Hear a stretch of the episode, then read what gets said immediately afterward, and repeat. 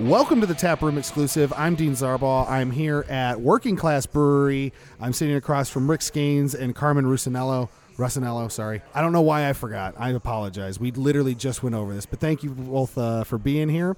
Uh, this is a great brewery. This is my first time here. I appreciate you letting me. Um, I appreciate you letting me be here and and have uh, have the time to to talk on the show. Uh, I just finished the uh, the Tinner's Red Ale. Fantastic. Um, I'm a huge red ale fan. I love reds. I love malt. Right. Um, what's one of your favorite ingredients to, to brew with? Uh, well, I mean, actually, I'd like to just comment on, on the Tinner's Red Ale because uh, Okay. it's also one of my favorites that Nice. uh, I fell in love with at uh, uh, Pizza Ports out Okay. in, out in uh, San Diego. And Okay. so, I was like, yeah, I used to live in L.A., so I knew. I'm like, I know that name. Yeah, no, and so it's, it's, it's modeled after a West Coast style red. Yeah, So, this is fantastic. Um, uh, and what was the inspiration to s- to come here and actually start brewing? I know you you were a home brewer for a while. You have some experience over. You worked at uh, Rocky River and, and Fatheads. Is right, that correct? Right. Um, finally, just decided. You know what? I want to want to branch off on my own. What was the kind of evolution to starting working class? Well, I think I think part of it is, uh, you know, you get to the point where uh, you get tired of solving other people's problems. you know, and I had a couple other offers along the way uh, to getting working class open, but uh, ultimately it was always like, well, do I really want to step in? And so it was more Yeah. about, you know, if you're going to work hard, you might as well work hard for yourself. Right, And I exactly. think Carmen's probably in the same same boat on that. Uh, Um, that you know, Yeah, you know that's why I started the show. You know, I can go work for other people, or I can do my own thing and and do it how I want. Absolutely. and you know um, that's a great business model business model and that's what a lot of the people in the craft beer world i find have been is just they want to take it off they want to just kind of be their own bosses and do their own thing for a little while and, and Well, it's it's it's very laborious. So there's a lot of labor and sweat that goes into it, and so I think you've seen uh, lately a lot of brewers leave tenured positions at big breweries just to have a piece of, of ownership because Right. they're the ones putting in the, Oh, the, absolutely. the serious labor that I- goes along with it. I, i've talked on the show before about how i couldn't i, I couldn't do what you do like that I, I i have anxiety i have like all these issues that i don't have patience and and that's the main thing i found that a lot of people are saying you need patience to, to do this and that's totally understandable Well, there, there's a lot of things that can go wrong during the day, and Yeah. so it's it's it's it's an obstacle course sometimes of trying to solve problems. 'Cause Things all you know, equipment has issues. Yeah. there's times where you love technology and there's times where you want to curse it. Right. Uh, you know, and I, I applaud you guys that, that do this. Uh, I I really couldn't do it. Um, first beer we wanted to, I wanted to feature. I mean, outside of the uh, the tinners, obviously I just talked about, uh, is the uh, is the Pipefitters Porter. Uh, fantastic porter you guys uh, have. I'm sipping on this right now.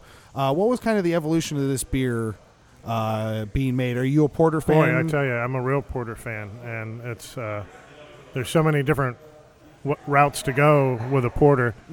Uh, it's finding that combination of, of kind of coffee, chocolate, roastiness. You know, finding that balance in the beer. So that that beer was a long evolution of, of trying different things and just getting that balance. yeah, just, Yeah. yeah. What what was the kind of challenges with it? Was it like getting that that the malt mix kind of think- balanced think- out, or I think sometimes it's it's tricky getting that, that sort of coffee note into a beer without actually using coffee. Mm-hmm. Uh, so you know we have a particular grain that we use, and trying to balance that with the with the chocolate. yeah, You know, and and so you have all these specialty malts out there, but they're very different from malting company to malting company, and so. You know, I'm, I'm pretty religious when it comes to using, you know, Simpson's malts. nice. that you know, uh, consistency is key in this industry, and and uh, this is. Uh, I'm not always a porter drinker. I like porters. Uh, it's kind of one of those things I have to be in the mood for. Um, this is this is fantastic. I. Well, we, we, we have, you know, Great Lakes in town who. that's makes- a high bar. That's a high bar to Yeah, set. yeah, you their know. porter is, uh, yeah, It's, it's, it's kind of fantastic, but this definitely gives it a run for its money. I mean, it's the smoothness uh, with that with that nice roasted character. That's Yeah, fantastic. we, we had the uh, well, the head brewer from Great Lakes was in the other night, and I oh, nice. I put it right, Mark? right yeah, Mark Mark Yeah. Unger, yeah. So I, I He's put been it, on the show. Very nice dude. I put it right out in front of him. Hey, Mark, Nice. what do you think? Um, really nice guy. Um, and so you guys, when did you guys open over here? About a year ago or so? A little bit over a year uh, ago. year ago, uh, this past past June. Oh, congratulations! Uh, one year now, and what's kind of been kind of finally settling in a little bit. It- you know, that first year seems to always be you know a really hard year on everybody. Um, Well, it's it's finding what your flagship beers are. I mean, Mhm. you kind of walk into this with what you want them to be, and uh, it's really sales that that dictate right. what they actually are. and the uh, people seem to be liking the porter a lot. It's got everything I want in a porter, and it's not the thing I always worry is sometimes if it's going to be too heavy or too light of a taste. And this is just it, it strikes a nice balance in the middle, and it gives you everything you want uh, in a think- porter and more. I think that's the real trick with that beer is, Yeah. is finding that balance of all those Um, wonderful flavors. What was it about porters that attracted you to to that style? Do you like do you like malt? Do you is that like a good? Do you like that profile? I, I like the roasty. You like roasty? I, I drink my coffee black. See, this you is know. the funny thing. I've talked. I might have talked about this before. I don't drink coffee. I hate coffee. I know. I apologize. I apologize. Oh, everybody's not leaving. American. Everybody's walking away now. Uh, everybody's walking away. I've offended everybody. Oh my goodness. Uh, no. Uh, I, but the only time I can have my coffee is in a beer Right. and when I that's and that's kind of it's almost funny that I gravitate towards like the porters and stuff like that when I'm wanting it because I don't like coffee to begin with. How hard is it to bring someone who like me who doesn't like coffee into that style? You know, do you tell people beforehand, you know, that you might get some coffee notes or Oh, absolutely. I I think uh, you just have to convince people to take a sip of it because there's uh, sometimes a stigma against dark beers in a lot of Yeah. people in a lot of drinkers' minds that, that don't drink craft beer. right. You know, so we've had so many people come in here. They don't drink dark beer, but they love our dark beers, whether it's our chocolate stout or the porter Mhm. or even the smoke porter. Yeah. You know, for Christ's sake, you know, people try it and they're like, "Oh my God, I actually like this." Well, yeah, and uh, Carmen was talking a little bit about the the, the smoke porter as well, and and so you, if, this is the the pipe fitters porter is the base for that, correct? yes. And then you add what is it is it like a smoked malt? I've always wondered how you get the, the smokiness into those into those beers because it's not necessarily like a s- flavor I necessarily look for, but when I find it, it's really good. I mean, the way the malting companies produce that malt is in the drying process. Okay. They're they're blowing smoke and oxygen through through the grain bed. Uh, it does uh, over time as the smoke malt ages. It does uh, dissipate a little bit. Mm-hmm. Um, so what we do is we actually smoke some of our own malt as well. okay. Uh, I mean, I bring in a lot of German smoke malt, but then I, I'll smoke a couple sacks of malt Oh, okay. myself just to bump that smokiness up a little bit to make Yeah. sure we're gonna uh, get what we want in the finished product. Uh, Carmen just put the uh, the engine house in front of me, which is the smoked, the smoked. The smoke porter. Yeah. Yeah, and uh, I'm, I I I'm about to take a sip. I haven't had one yet, so uh, so talk a little bit about uh, this versus the base pipe fitters porter.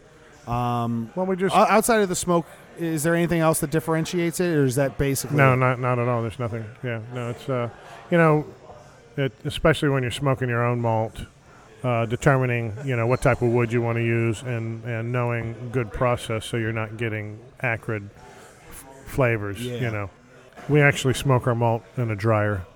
We can Really? we, we converted a closed dryer and into a smoker. So How does one do that? we took the MacGyver? yeah.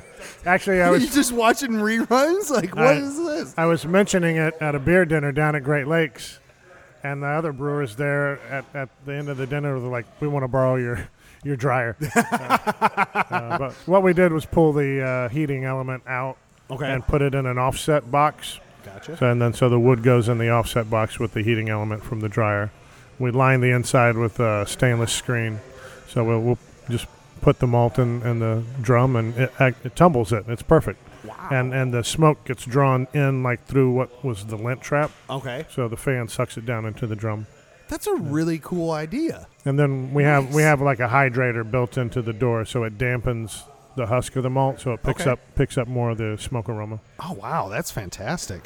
So with the base pipe fitters, if someone wanted to, you guys don't have a kitchen here, correct? You, but you invite people to bring food, or you, do you guys and you guys also we're have actually like food trucks? we're stuff? on we're on actually we're actually on track to, to have pizza here. Oh, nice. Very Just a cool. small little pizza kitchen, but uh, we'll, we'll still bring in pop up kitchens. Nice.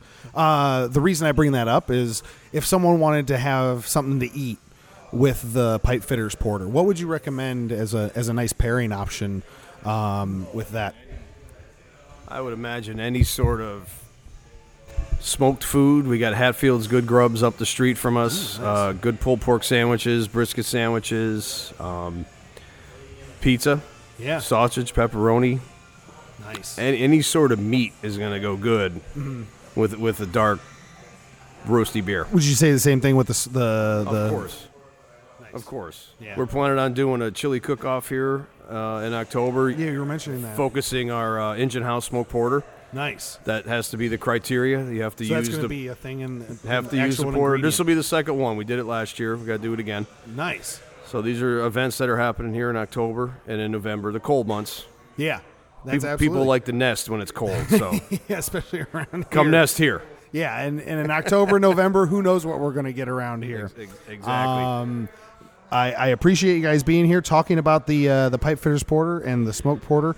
Um, I appreciate your time. We'll uh, cut. We'll tune in next week uh, for another episode on uh, Working Class Brewery. Thank you All right. guys. Cheers. Thank you.